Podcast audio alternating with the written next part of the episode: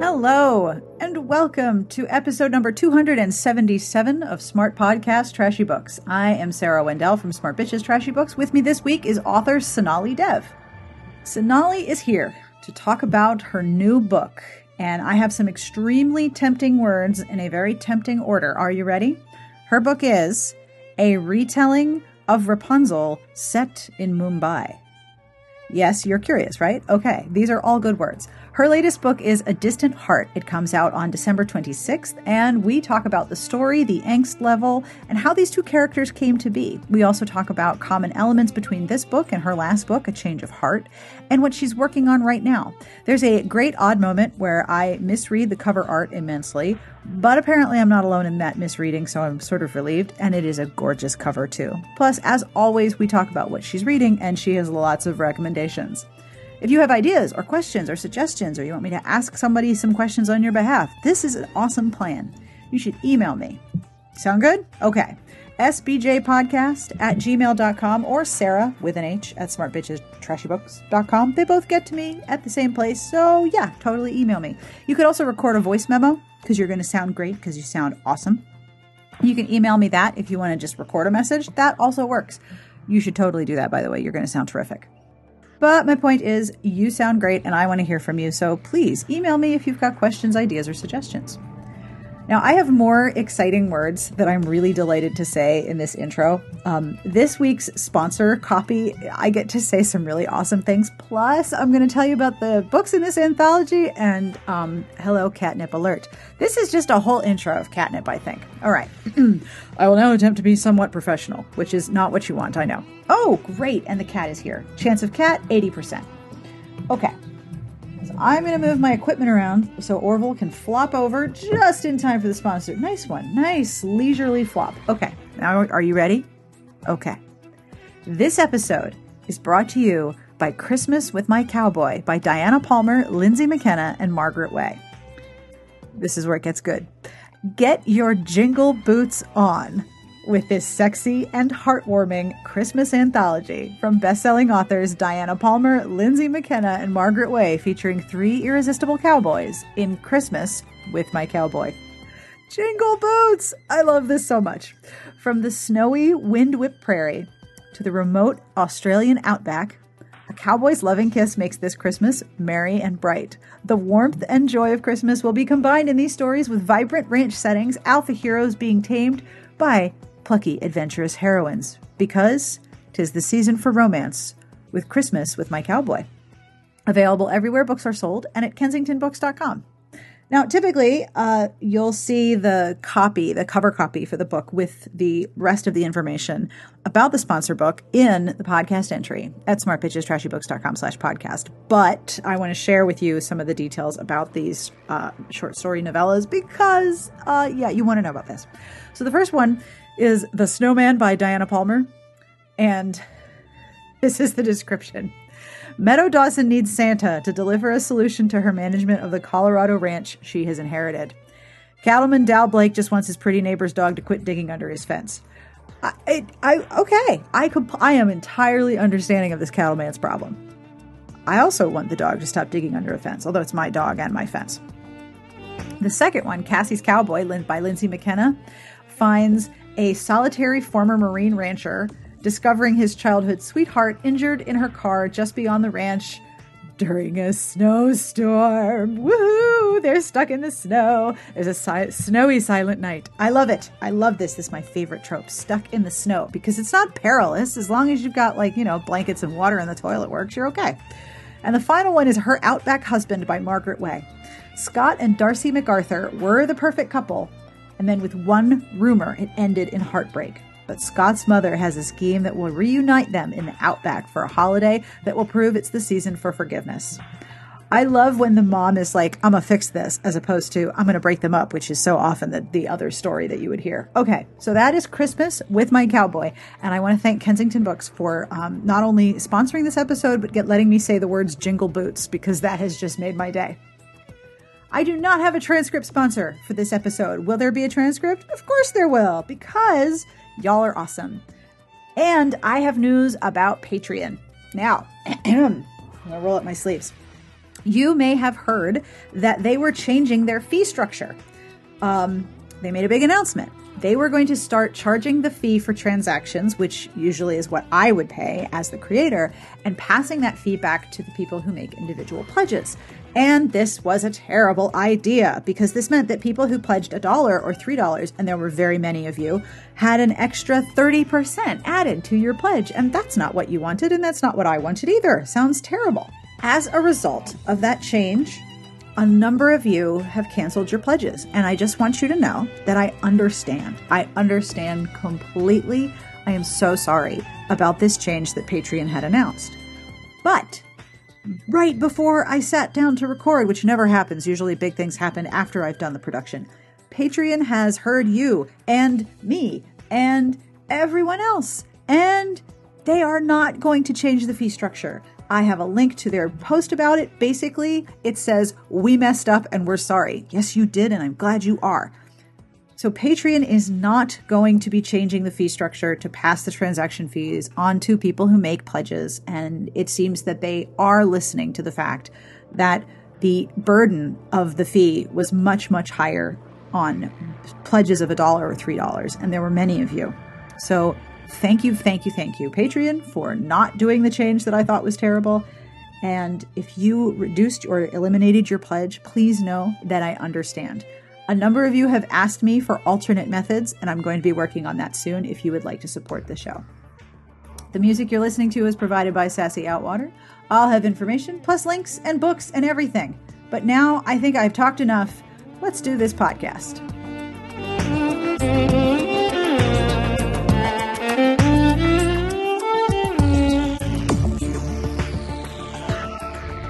Hi everyone, I'm Sonali Dev, and as, as you can tell, I interrupt a lot and I have no basic conversation skills, but I do write. I I do write uh, Bollywood style love stories. Um, so basically, um, socially conscious romance um, that um, borders on women's fiction. I think would be the way to describe it. D- does that sound right, Sarah? That does sound right. I've never heard you describe your books as socially conscious. That's really cool. How long have you been using that sort of descriptor? Or did somebody tell you that, that your books were too socially conscious and you were like, damn right they are? like three seconds. I was just, I, I well, that makes it sound. Now this is going to be even harder to sell books because that makes me sound like I'm preaching, um, and and I'm really not. What I usually describe them as um, is um, me exploring women's issues from around the world uh, while still indulging my faith in a happily ever after. So I love this plan. this is a great plan. Don't let anyone stop you with stupid labels.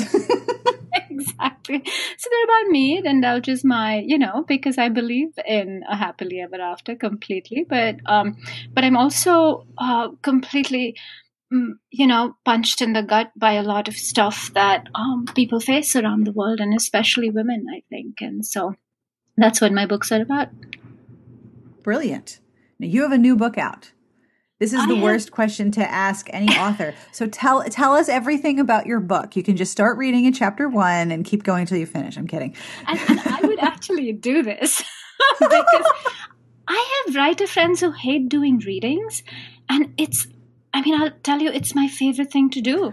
Really? actually, yeah, I could bore you to death. I would read my entire book to you if you let me. I love doing readings. It's just, I, I used to not always be like that, but I think once I kind of because I read them um, aloud to myself for the mm-hmm. cadence, and you know, um, I think you just make more sense if you're pretending to read to someone else because you always make sense when you're talking to yourself. I don't know if that happens to everyone. No, me. I, you know, I never argue with myself. I'm like, oh, you're brilliant. but yeah, but, that's that's really funny. but when I'm reading it as though I'm reading it to someone, um, and I'm being my own audience who is not me, uh, a lot of things become clearer. So it's not just the cadence and uh, the prose, but but what I'm saying and what the characters are saying actually um, makes sense or doesn't make sense in a different way. So I do always read um, my books aloud.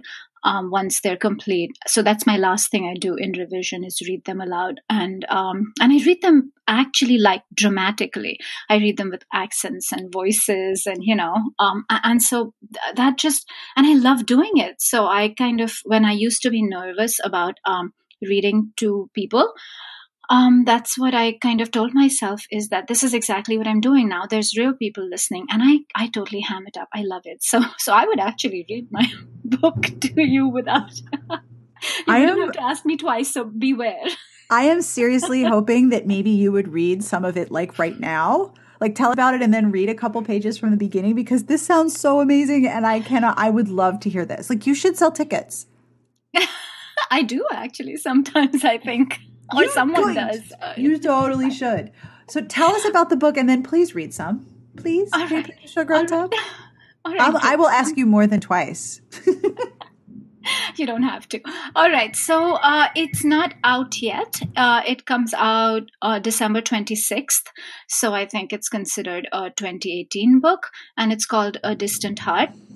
And um, amazingly enough, it is a Bollywood style retelling of Rapunzel uh, I guess would be the best way for me to describe it.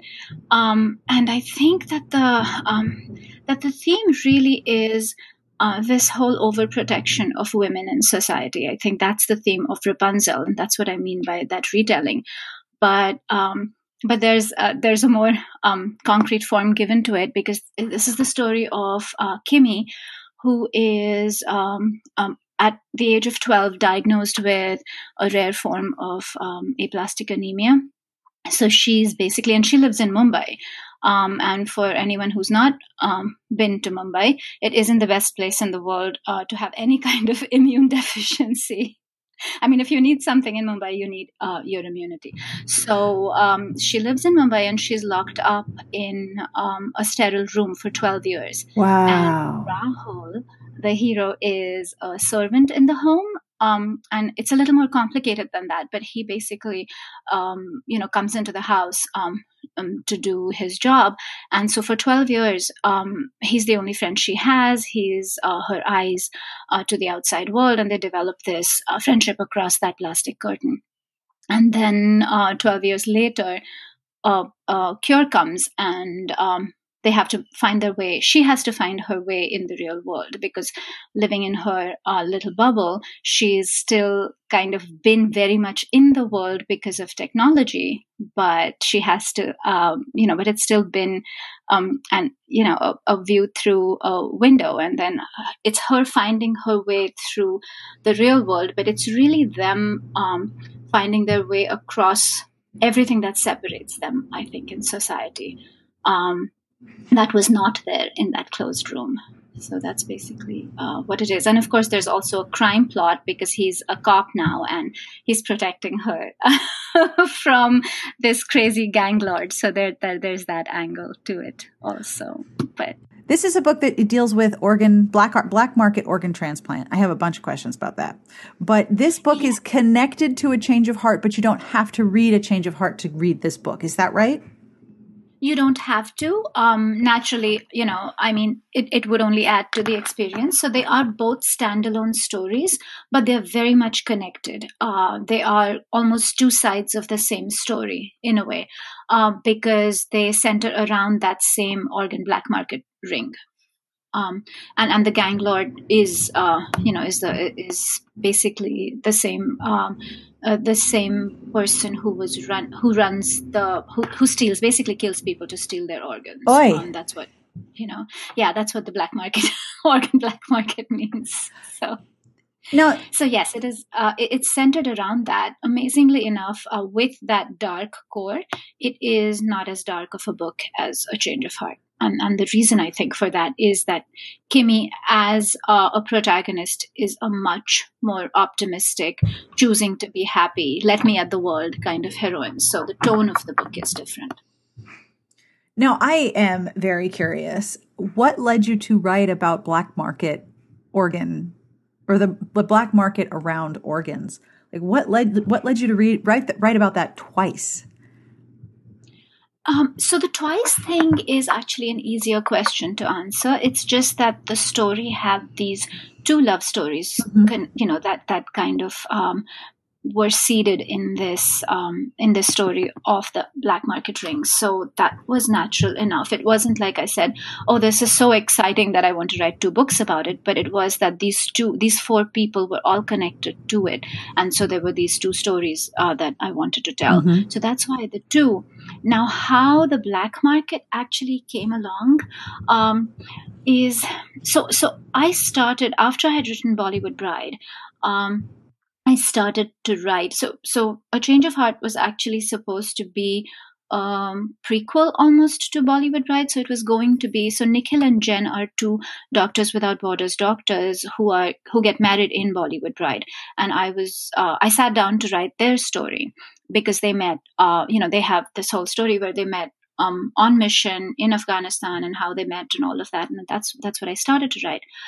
But um, once I started to write them, they were characters who basically put themselves in danger all the time for their cause. Um, and um, just as a matter of course, with them putting themselves in that kind of danger over and over again, um, this just happened. I, I have no other way to explain it except to say that it just um, it, it, just happened. Jen was working at a clinic in this slum uh, in Mumbai. It's called Dharavi. It's one of the biggest, um, you know, mm, one of the biggest undocumented um, mm, slums in the world. And well, the slum is not undocumented, but the people who live there are. And um, and she's working in a clinic there, and she chances upon this um, this weird stuff going on around her uh, patients, where you know people are going missing, and um, and she's been working on an organ donor registry, um, and it, it, it kind of she chances upon this black market and then she's warned off and she doesn't listen and then she's murdered before Nikhil's eyes. And this literally just happened as I was writing. And then I was completely stumped. And for six months, I kind of didn't write because I had no idea what. What do, do I do now that my heroine has died? Has died, and and I think a little bit of that came from the fact that um, you know we write happily ever after right and um, and and we know i mean a part of us knows that there is that and a part of us knows that there is not always that. It's not that simple.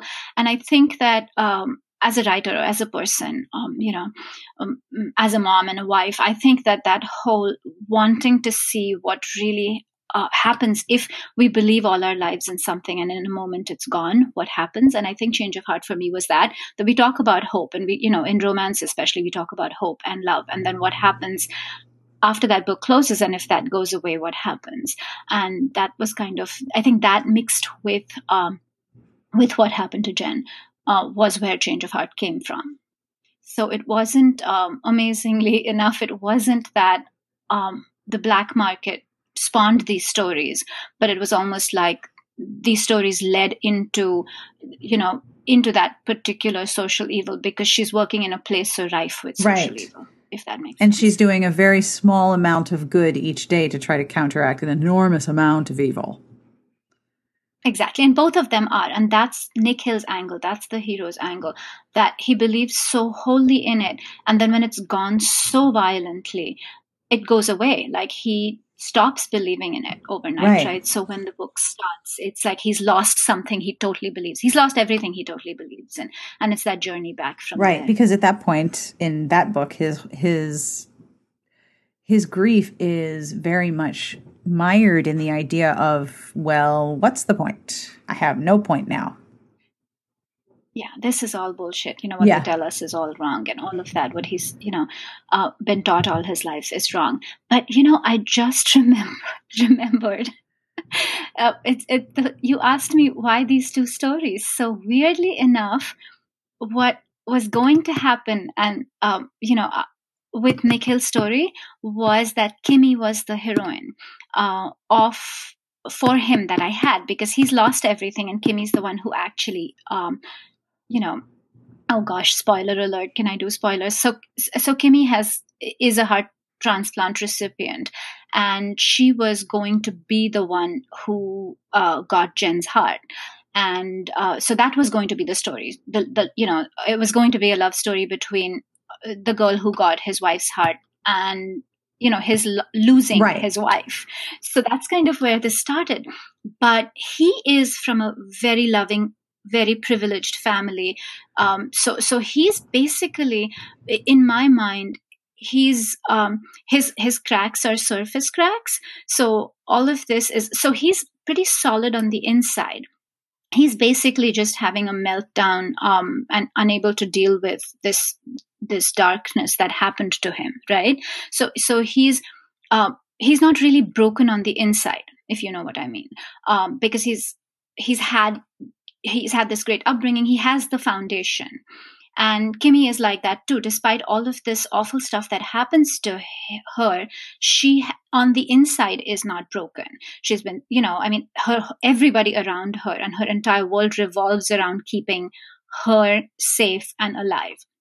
In fact she calls it she calls it project kaka in in the book and it's keep ailing kimmy alive it's an acronym for that so her whole world is basically focused on project kaka Do you know that caca in Spanish is like a colloquial term for poop? Yes.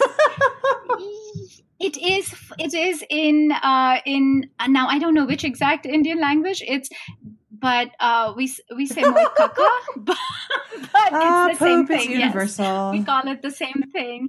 So it's project poop and it's like ailing Kimmy alive so so she is um she's basically also and that gives you an idea that she's not really broken on the inside. She has some tough challenges but she's not so then i had these two characters who were you know basically um not broken on the inside. And for for Nikhil to come out of something that dark um i felt like when you know when i had them on the paper that there was you know there, there was nothing to pull him out of his darkness um really. And and that's where and and Je- Jess was actually, you know, just a side character, and um, you know who they use, um, who the villain is using, and she was the one who was dark enough for him to realize, you know, that he's being a baby almost, and f- so he had to have something darker to pull him back toward his own brightness. Yes. does that make sense? And that's kind of how those two stories then split out. I had Kimmy, and she was this fabulous, vibrant character who had a story, but she was not the heroine for him. And then I had to go and tell her story, and kind of Rahul was um, was there. so that's a very long, drawn out answer to your simple No, it's a really interesting answer. So ended up with a character who was just not the right fit for him. And so she got her own hero in a different book. So what led you Yeah. to the black market for transplant organs? Is that something that you read about or that you that you saw when you were doing research? How it's so interesting because it's both completely evil and yet there are people who are desperate for organs. Yes, and um, and a few things actually. Um, I think many many years ago, I remember from when I was very young. I remember seeing news stories about it, uh, especially things like kidney theft and stuff. Um, I think it was pretty common to see news stories about it. At least in India, it was, and I remember almost uh, twenty years ago, even here, there was, uh, you know, there was. I don't know if it was just. One of Oh, right, where you wake up in a bathtub, bathtub full of ice, and your one of your kidneys is gone. Yes, Yes. yes. Yes. Yes, so there was a lot of that kind of thing. And I think, you know, that combined with stories about organ black market rings that I had read growing up and all of that, I knew it was a thing. And it feels almost to me like it is as evil a thing as you can do, right? I mean, it's the theft itself is is is really evil because you're basically it's it's as violating as anything. You're taking away what is not yours and is someone else's right? I mean it, it seems like it's at the heart of everything. Colonization is theft and slavery is theft at different levels but almost all crime seems to have this taking what does not belong to you.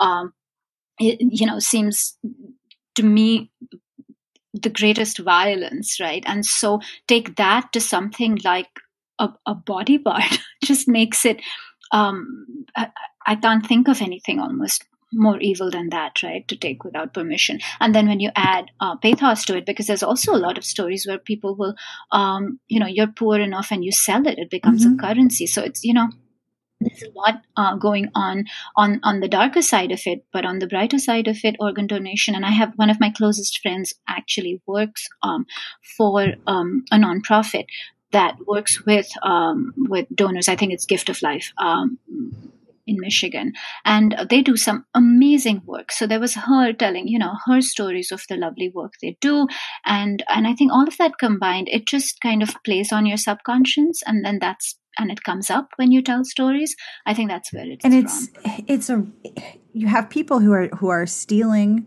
organs or or selling them but that organ is going into someone else so that they can live so it's like a terrible happy ending yes. for one person and a terrible ending for someone else that's very unhappy.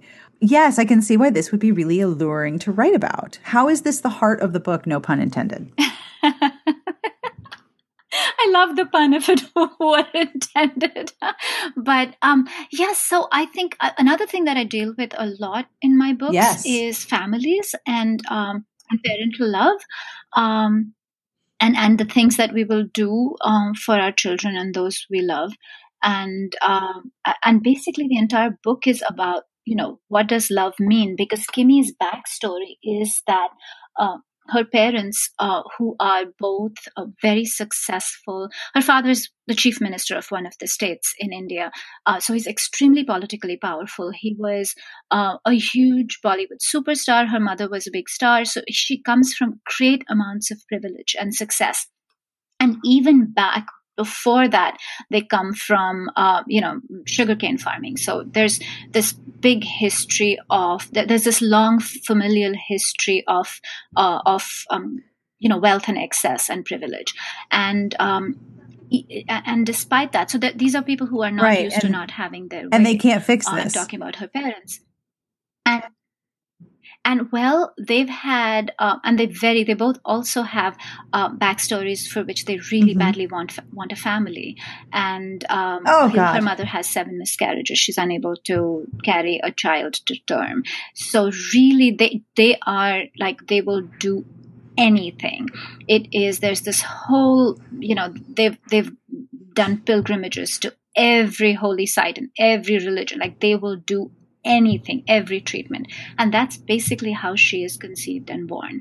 Um, so, so there's, so her, her very mm-hmm. life has started like that, where it's, we will do anything for this child, anything. And, and when we say that about loved ones, what does that mean is why this is, you know, is the heart mm-hmm. of the story. What, what does that mean um, when you say that I will do anything for you? Will you, you know, um, will you let someone else die? Um, and and basically that's the question. And, um, and and that's the that's the ending question between Rahul and her father also. And um, also again spoiler alert but um, but but she learns through the course of the book that you know what the meaning of love is and uh, you know and sometimes it's not uh, it, it's uh, it's knowing where to right. draw the line and living in today right? And um, being okay with the fact that this person is here today because life and death is just part of life. And it's also an incredible amount of, uh, I want to say, gender expectation sort of built into the idea that if you have uh, a woman whose child is being threatened, then most of the time that story is portrayed as that woman can do whatever she needs to protect her child. Like it's all going to be, in the eyes of the audience, redeemable and forgivable because that's, you know, that's her that's her expected role to sacrifice everything for her child if you're a woman. And that sort of gets extended to fathers too, more and more. What will you do for your child? Will you kill another person? And is it okay because you have this altruistic end point? It, it, it, it makes it a very difficult redemption story. Absolutely. And, and uh, her parents both, when she gets so a when they have her how they react to right. finally getting what they wanted um, and how they react to then being the threat this constant looming threat of losing her because she's so sick. Um, and and you know there's so little hope um, for a cure the way the mother and the father deal with right. it is completely different. And that's a large part of the book. Um, and and you're very right. Um, there's uh, it's it's a very gender Yes. specific what they choose to do. Um, and uh, yeah and i had never thought of that that way but it's um, it's absolutely true. I mean i think uh, i had also never thought of in an Indian family, um, you know, this is a daughter, and it really does not matter to them because this is a child. So that I think was a little bit uh, conscious, but the fact that the the two parents um, basically, um, you know, their journeys in how they handle uh, that loss and that threat to their child is completely different. Now, you mentioned earlier that this was not as dark and angsty as A Change of Heart. Um, partially, it seems because Kimmy is a very positive person. So, does she and and her romance are they more uplifting? Is it, it? It sounds like it has this incredibly emotional core with really positive and optimistic characters carrying the story. Does that sound about right? I think so. I think absolutely. Okay, good. and thank you. but but I, I would not say it's not angsty because all my stories are angsty, right? I mean, angst is I think the heart of romance for me. it's like it, you know. So so definitely angsty, and Rahul uh, is definitely a you know uh, has um, some dark uh, issues going on, but it's not. Um, it's not not dark in the way Change of Heart is, uh, because you're exactly right. Jess is basically, in her own mind, a ruined character. She's completely broken, and um, and she she's okay with that. At this point in the book, she has no. I mean, at, at when Change of Heart happens, she has no choice but to Mm-hmm. go with it. You know, I'm broken, but I've got to be present, and that's just the way the world is. Um, Kimmy is the exact opposite of that, right? Kimmy is like, for one, she's been waiting all her life to live, so she has this voracious Mhm. appetite for living. When she gets out, when she's in there, because when she's in there, she's collecting, gathering all of this stuff up. Uh, you know, basically, she's gathering life up to the best of her ability sitting in a room.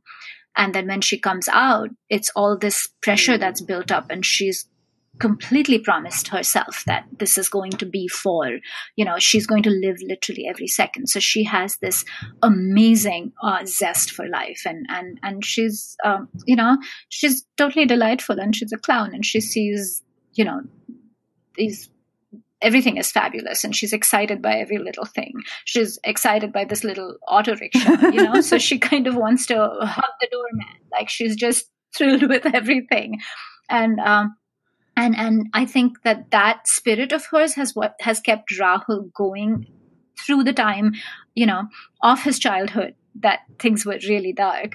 Um but but it was something that he could shut up like a book he could close when he left that you know when he left her mansion. But now when they're both out in the real world he is that's not his view of the world and this is her view of the world. And um and so so there's that disconnect but she's um you know she's absolutely um, um somebody who will not be put down and that's absolutely the reason why um why it's not a dark book in that sense I wanted to ask you about the cover. You first showed me the cover of this book, I think a long time ago. I think we were we were at an event together, but I remember we did a signing at a bookstore, and I think you showed me a, a, a preview of the cover that it had just um, you just gotten a picture of it. The cover is really evocative because she's sitting in this sort of pink um, gown that's all sort of bunched up around her her knees, and her feet are just about to touch the water. But she has ankle bracelets on that look very suggestive, like her ankles are bound together almost. Is that is that imagery on purpose, or am I reading too much into this?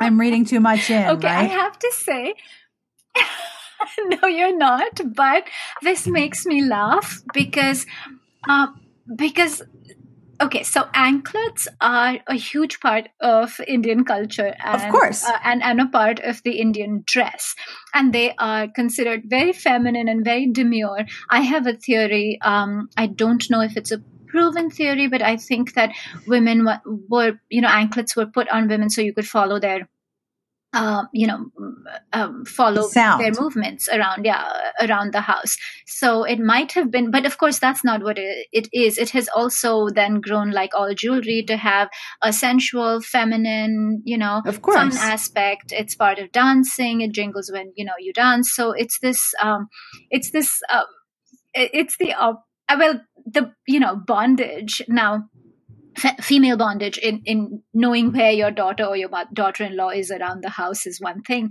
but it's really funny how romance authors are pro- i mean romance readers are probably the only people who look at that cover and go oh my gosh is it bondage? Those look like cuffs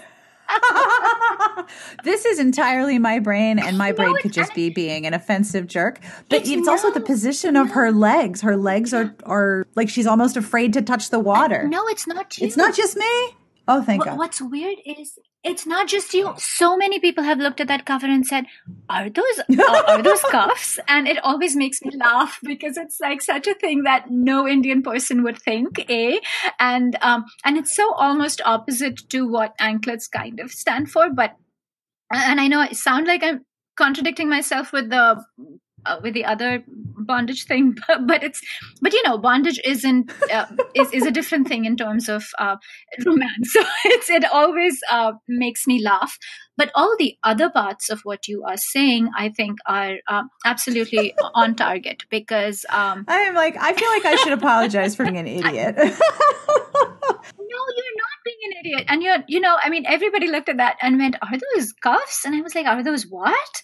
It did not even enter my mind like not for a second that someone would think anklets are cuffs but then when you look at it a certain way it's like yeah you might be right but i think what they were going for so so when they did say to me that we're going you know we wanted not to be the henna right. and bangles and you know bindis kind of cover i was actually excited because um because this book is my first book um uh, that is set entirely in India. Oh. So the entire book, in fact, is set in Mumbai, uh, in one suburb of Mumbai that I grew up in. There is a short trip they take, um, you know, to Hong Kong, but other than that, the book is entirely set in this um, in this one suburb, and there's a very strong reason for for it. But um, so even though it is set in India, this is my least cultural book, if you will. And um, I don't know if that makes sense, but but so there's no weddings. Uh, there's you know you're there. It's like when you're in India, it's almost um, like uh, in this migrant thing. You almost have to not do Indian things because you're in India. You know what I mean? Mm-hmm. Everything is is kind of Indian, and um, almost all of my friends and cousins in India don't really wear those many saris or sil- salwar kameezes. This is just my little, you know, uh, circle, and they're amused that we still wear in because here you're trying hard to hold on to culture right. in some ways. And the first books being indian american you know there's a lot of there's some of that. So this is the least cultural. It's just a story in in that sense. So so it would have been really weird to have henna and saris and you know bangles in this book because she never puts a sari on. She's you know never um really thinking in those terms. Mm-hmm. there's no wedding going on none of that. So it would have been really weird. So i was very very excited because it's just a story and it's uh it's a very accessible story in my mind. Not that the others are not mm-hmm. but it would have been weird to have one of those covers for this one so that made me very uh, very excited um, and and I think also in terms of colors, they wanted this more women's fiction, uh, contemporary kind of uh, feel to it, which is what those colors definitely do. Um, and I think that the the, the whole you know feet over water thing is about anticipation right? When you know you're so close to the water but your feet are not in it that kind of thing. So you're absolutely right. It's this oh totally. It's breaking through a boundary. Like the the surface tension of the water is similar to the when, plastic yeah. bowl that she lives in. Exactly. Exactly. So there is that you know if there's that it, it was meant to suggest yearning. It was meant to suggest um needing to break free. So that's kind yes. of you know, and and the uh, cover artists always, I think, um, atmospherically in all books do capture what um, the story it's a beautiful cover. It's a really beautiful cover. Thank you. You know, it's interesting listening to you talking about um, the book being set entirely in, in Mumbai. With I actually learned this in a really interesting marketing podcast um, that we as humans feel favorable towards things that are familiar. And so if we see someone's face, just even in passing in a crowd, and then we see that person again, we will feel favorable, positive associations with that person just because they look familiar. And that works very much so in marketing. Um, and it's one of the strongest arguments, for example, for uh, advertising the cover of your book. Like you can do a lot of imagery, but what you really want to do with, with advertising a book is to reinforce the cover image so that when a reader sees that cover in a sea of book covers on a computer screen or in a bookshelf, it looks familiar and that positive association drives them to pick up that book because they don't realize that it's familiar because they saw it on the sidebar of a really cool website called Smart Bitches.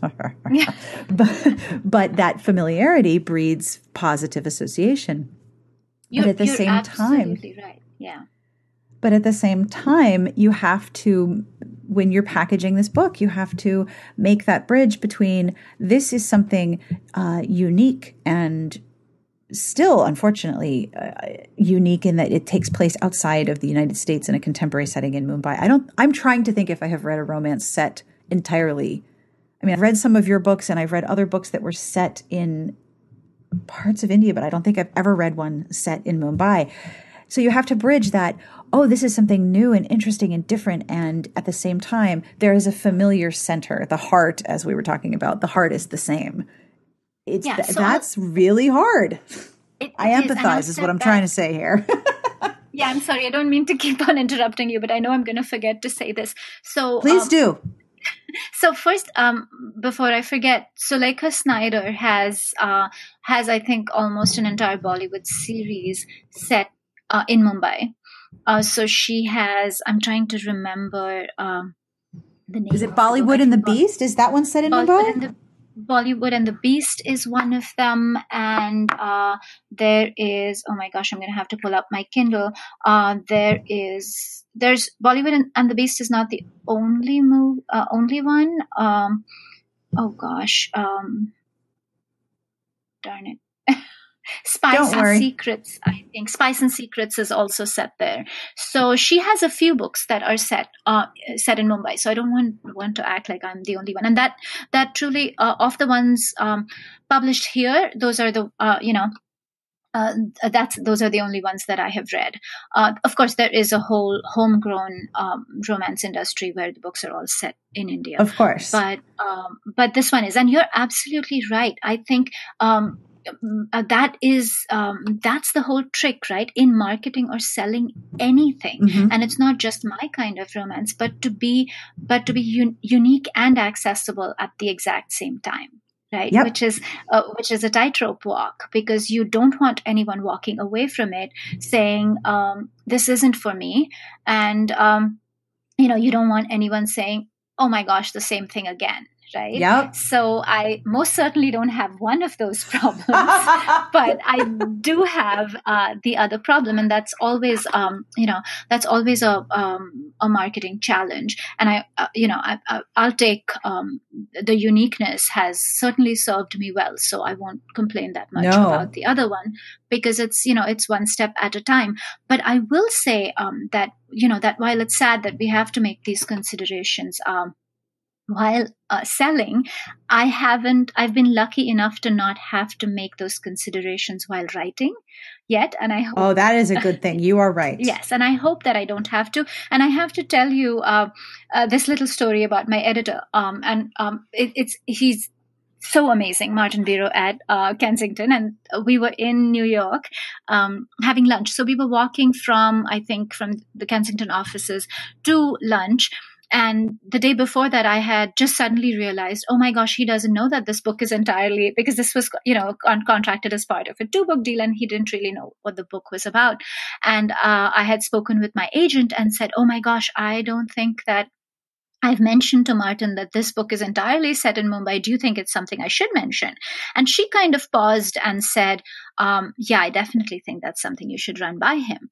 And so we're walking and we're having a conversation, and he's saying something to me. So imagine us kind of, you know, doing the brisk New York walk across the streets of Manhattan. Yes and and I say to him, "Oh, Martin, before I forget, um, I wanted to tell you that um, I don't know if you know, but A Distant Heart is set entirely in Mumbai." And he kind of, you know, doesn't even pause. He goes, "Oh yeah, that's great," and then goes back to talking about what he was talking about, which was such a fabulous moment in my life as a writer. Um, it's just really hard to explain. Like he didn't even pause. He didn't ask another question about it. It was such a non-issue to him. He said, "Oh, that's fabulous," and then he went on. And he's been like that uh, with you know across these four stories. I whatever I wanted to write about, he always had 100% faith in it. So Kensington never tried to you know do hit the marketing end. You know hit me with a marketing stick at the writing end. And i think that's really really been such a gift. So hit me with the mar- hit me with the marketing stick in the writing end yeah but- is so evo- you know do you, you know you should be a writer because that's really evocative. About it. But um so that was um you know i totally consider myself um blessed for being able to write whatever the heck I want to write.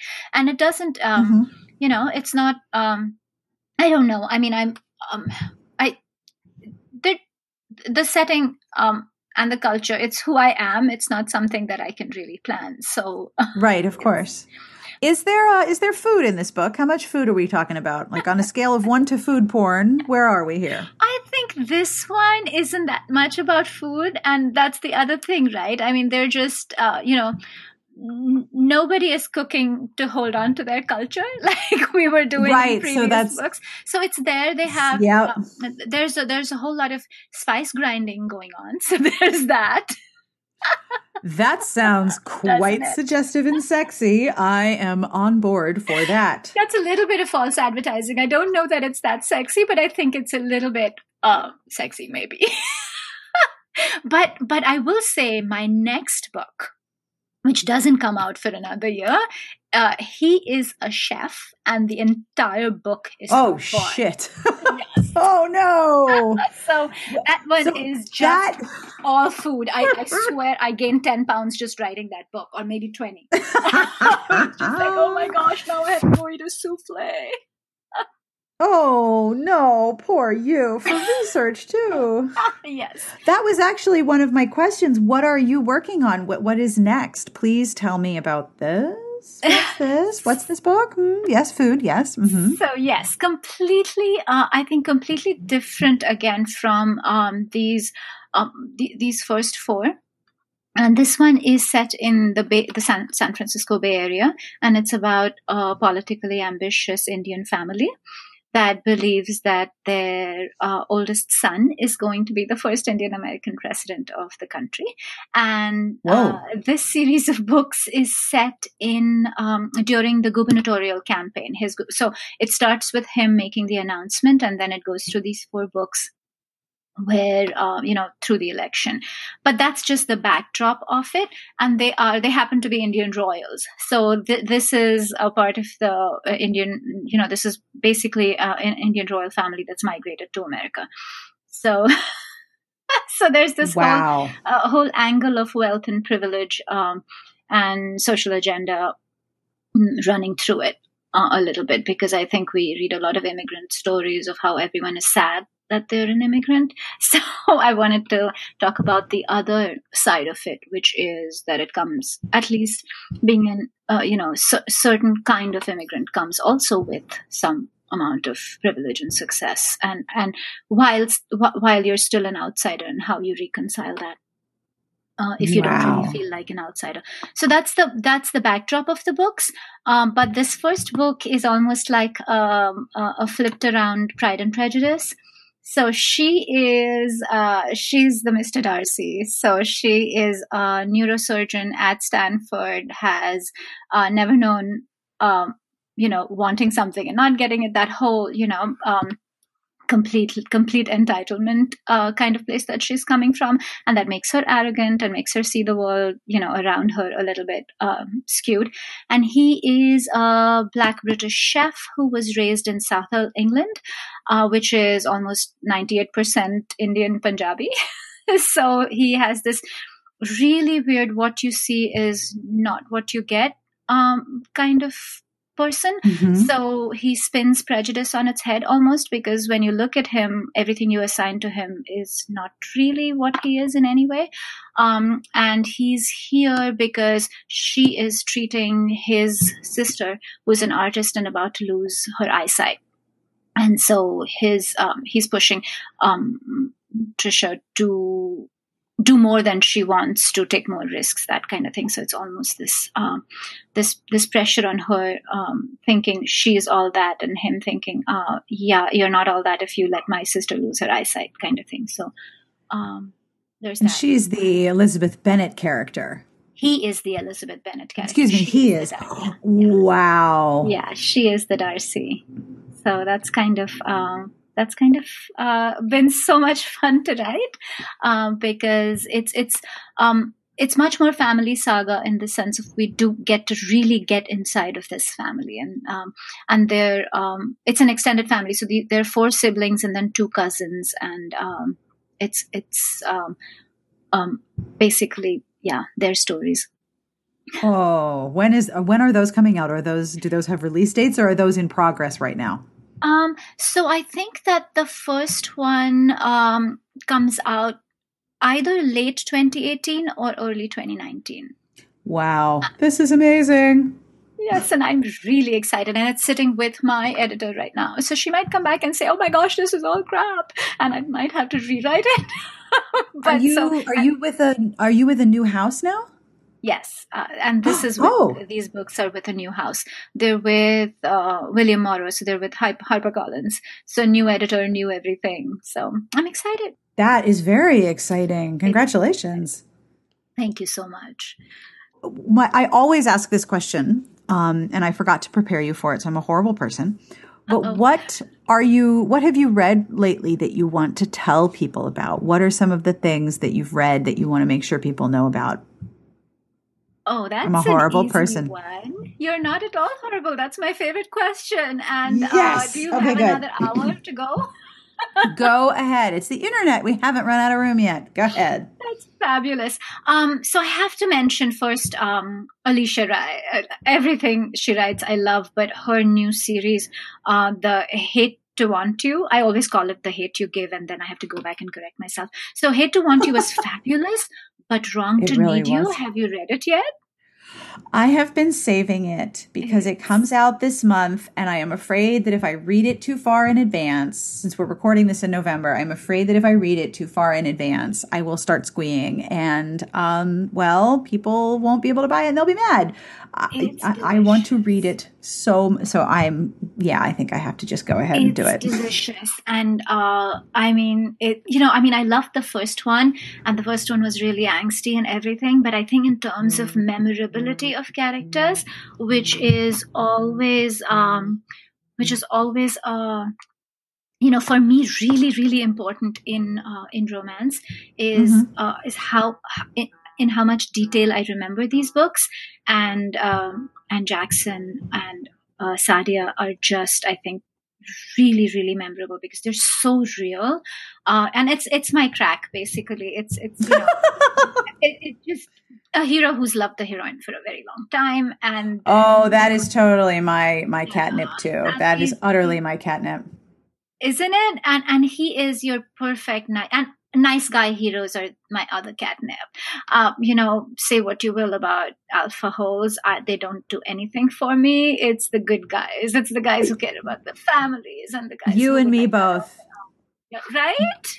Dudes who are relentlessly decent and kind yes. and have and just Jackson this. Uh, is. Oh yeah. Yes everything that's relentlessly decent and kind and he's just fabulous and he's hot and he's big and he's just so, so and when he that. showed up, when he showed up yeah. in the middle of the night in Hate to Want You, I was like, "Who yes. is this guy?" yes, yes. And you know, I don't know how she did it, but I was reading it and I did actually text her. I said, the next book better be about Jackson. I'm sorry. And I knew like there was no this thing, but you knew instantly that the or I knew instantly Something's that it was going to be there.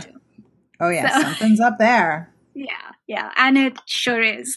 So it's and it almost kind of um you know had that same vibe um, as um, Kristan Higgins' uh, next best thing. Remember the one in which yes, because he's her brother-in-law. So uh, there's uh, you know there's some of that same, and I had really enjoyed that book too. So um, so it kind of reminded me of that. It's just they're both great books, and I really enjoyed uh, Jackson and Sadia's story, Wrong to Need You.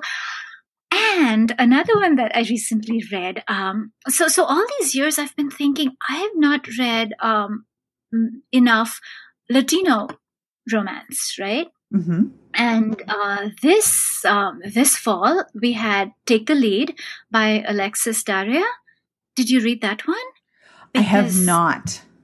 Oh my gosh, she is so talented. I would totally watch out for her. She's so funny and light and um and has this fabulous sincerity uh, in her writing. You know, like there are just some authors that you can actually like see them like across the um you know across the story like it's their hearts in that story. And i think that um, she writes like that where there's this lovely sincerity where she's really found her voice and the story she wants to tell. So it's take the lead is lovely. It's set on uh, the set of dancing with the stars.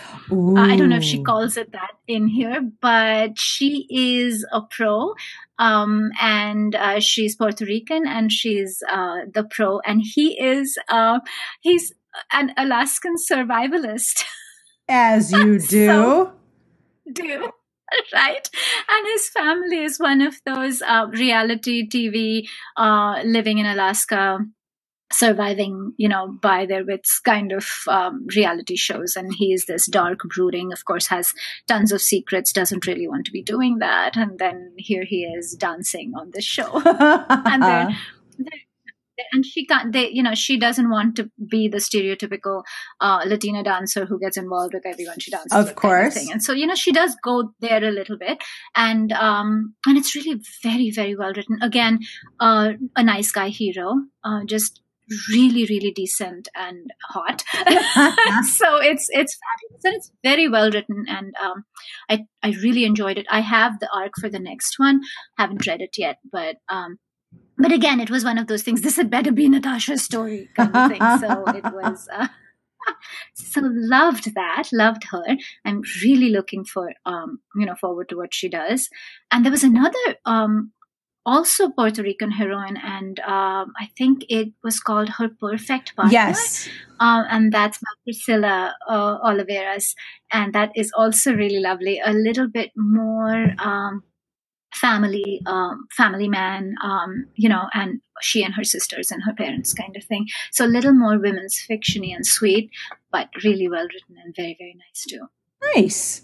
That, yeah and i could go on as, as i said but i have to mention nalini singh's uh, silver silence because i was hoping she's not done with the changelings and i absolutely loved the bears. So I, Can you, you know, I don't say that in in terms of sports, but I say that in terms of Singh.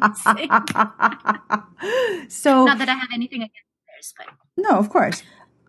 If you are curious about Silver Silence and you haven't read the rest of the series, I've read some of it. So, for a reader who's never read the series, do you think you could enter at Silver Silence and know what's going on? Oh, I. Uh, you know, I'm so deeply entrenched in that series, but I think you could. I yes. think you could. Um, in fact, um, yeah, I mean, I totally think you could. Um, because, yeah, yeah, I'm trying to think of a single reason. It's not, you know, the whole, the war, this is post war almost, right? I mean, post um, silence falling and everything. So, uh, she, she does a pretty good job of explaining where we're at in the story and there there are characters who show up who are from you know the previous book but there's so many characters in those books that you kind of you know you, you learn to go with not knowing exactly who someone is and then she brings you back into it. Yeah so i totally think you could um, you you know you could read start there. Absolutely. And he again is a you know great nice guy alpha. So oh. you as you can see you sense a yeah, there's a theme there's a theme here yeah, yeah. i see that well, is there anything else you want to make sure to mention? I have plenty of audio to craft an excellent podcast. Thank you so much. Um, this was fabulous. Um, let me see. Since we were talking about marketing, I'm going to talk about a couple things that I've been doing that I hope, uh, you know, the, the, listeners might be interested in. Please and one of do. Thank you, Sarah. And one of the things is uh, that um, I do this the, uh, this um, virtual signing series. So they're basically interviews with other romance authors.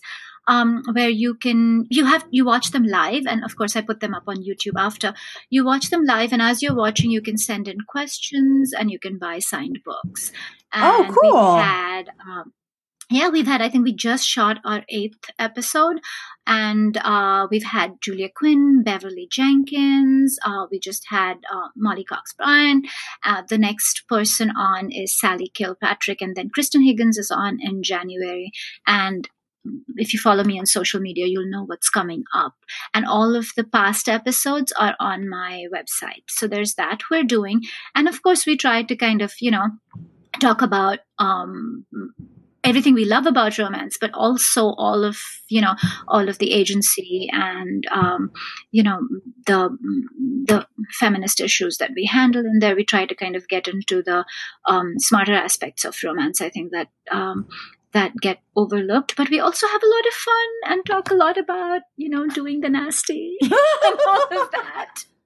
That's very so, so cool. it's a lot of fun. I I personally have a lot of fun doing them. I match my clothes to the book covers, and so we do. We have a lot of you know fun uh, there. There's that, and um, and and then um, you know being somebody who writes, I think you know somewhat hard but also these stories that are um you know that kind of push uh, push into the um, i hate the term women's fiction but you know i like to say mainstream fiction but that push into the women's fiction side we have a group of 11 authors like that who have a facebook group called uh, fiction from the heart.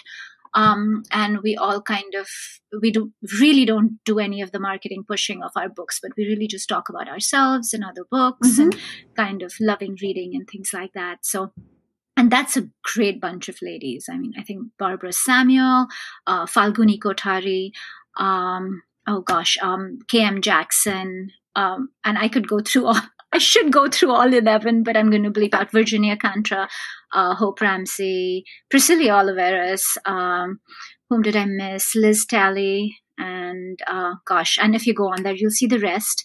But since I min- mentioned Falguni, I have to also go back and say her book uh, comes out in January, and uh, it's called My Last Love Story, and it is absolutely fabulous. Really, it's it's this. Yes, uh, it is. Uh, it's it's the strangest, almost polyamorous story, which is kind of weird because it's uh, I, it's not even really a love triangle. It's basically um, a, a, story of these three friends who were friends back in India. It's set here again in California. Um, and uh, it's these three friends who had this amazing connection two boys and a girl and uh, both the guys were in love with her but she dated one of them. But their their, their bond is really strong ac- across all three of them mm. and her husband is dying of cancer. Oh. and their third best friend is in to help them. And it's how that whole you know three-way love dynamic um, whoa. shakes beautiful. And it comes out, I think, January 26th, and it's definitely a must read. And that brings me to the end of this episode. Thank you to Sonali Dev for hanging out with me and talking about your book and your cover and what you're reading.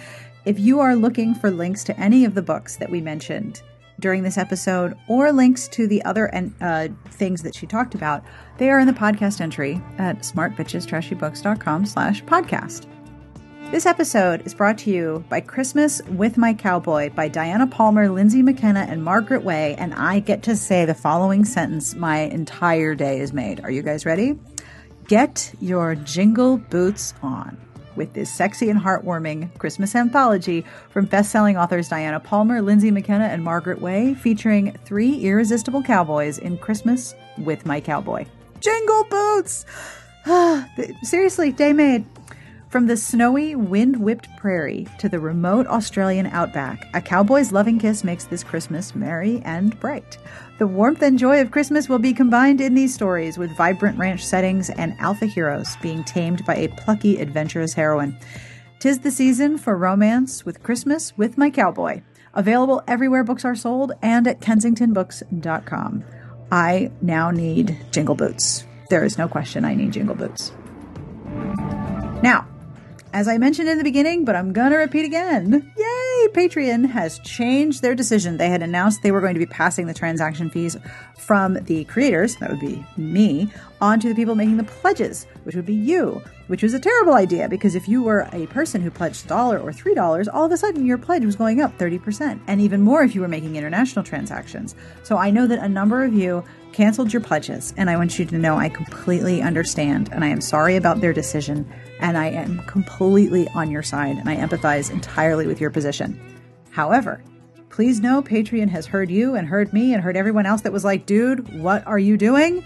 And they're not rolling out the fee structure changes. I have a link to their post about it where they say, we're sorry and we messed up, which you know is kind of rare. It's for a company to be like, yeah, yeah, yeah, we we we made a mistake. Mm. As Courtney Milan pointed out, it would always be good to have a public comment time period when you are providing what she calls a public facing service. That probably might have uh, might have avoided this problem. But either way, I am so relieved that Patreon is not going to change the fee structure. I should pay the fees, and that is how it seems to be looking for the foreseeable future, thank goodness. However, many people did contact me to ask me to pursue alternate ways of for supporting the show. So I am researching that into the new year. And when I have information, I will share all the details. In the meantime, thank you very, very much for everything that you do to support the show. That includes pledges on Patreon, telling your friends, subscribing, leaving reviews with whatever podcast app or program or service you use to listen. The fact that you hang out with me every week is an enormous honor, so thank you. The music you are listening to is provided by Sassy Outwater. Yes, this is Deviations Project. Yes, this is Adeste Fiddles, and I'm sure you identified this song. This is Favorite Things. You can find this album at Amazon, and I will have links to it in the podcast entry at Say It With Me, smartbitchestrashybooks.com slash podcast.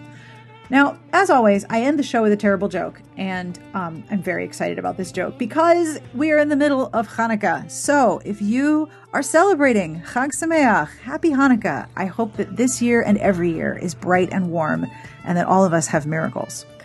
So, are you ready for your terrible joke? This is through my husband, who saw this tweeted by Josh Malina. What do you call a half eaten piece of gelt? Give up? What do you call a half eaten piece of gelt? Bitcoin! I love it so much. It's so bad. Ah, thank you, Josh Malina, and thank you, Adam. And thank you to you for hanging out with me each week. I wish you the very, very best of reading. Have a wonderful weekend, happy Hanukkah, and happy holidays. I will see you here next week.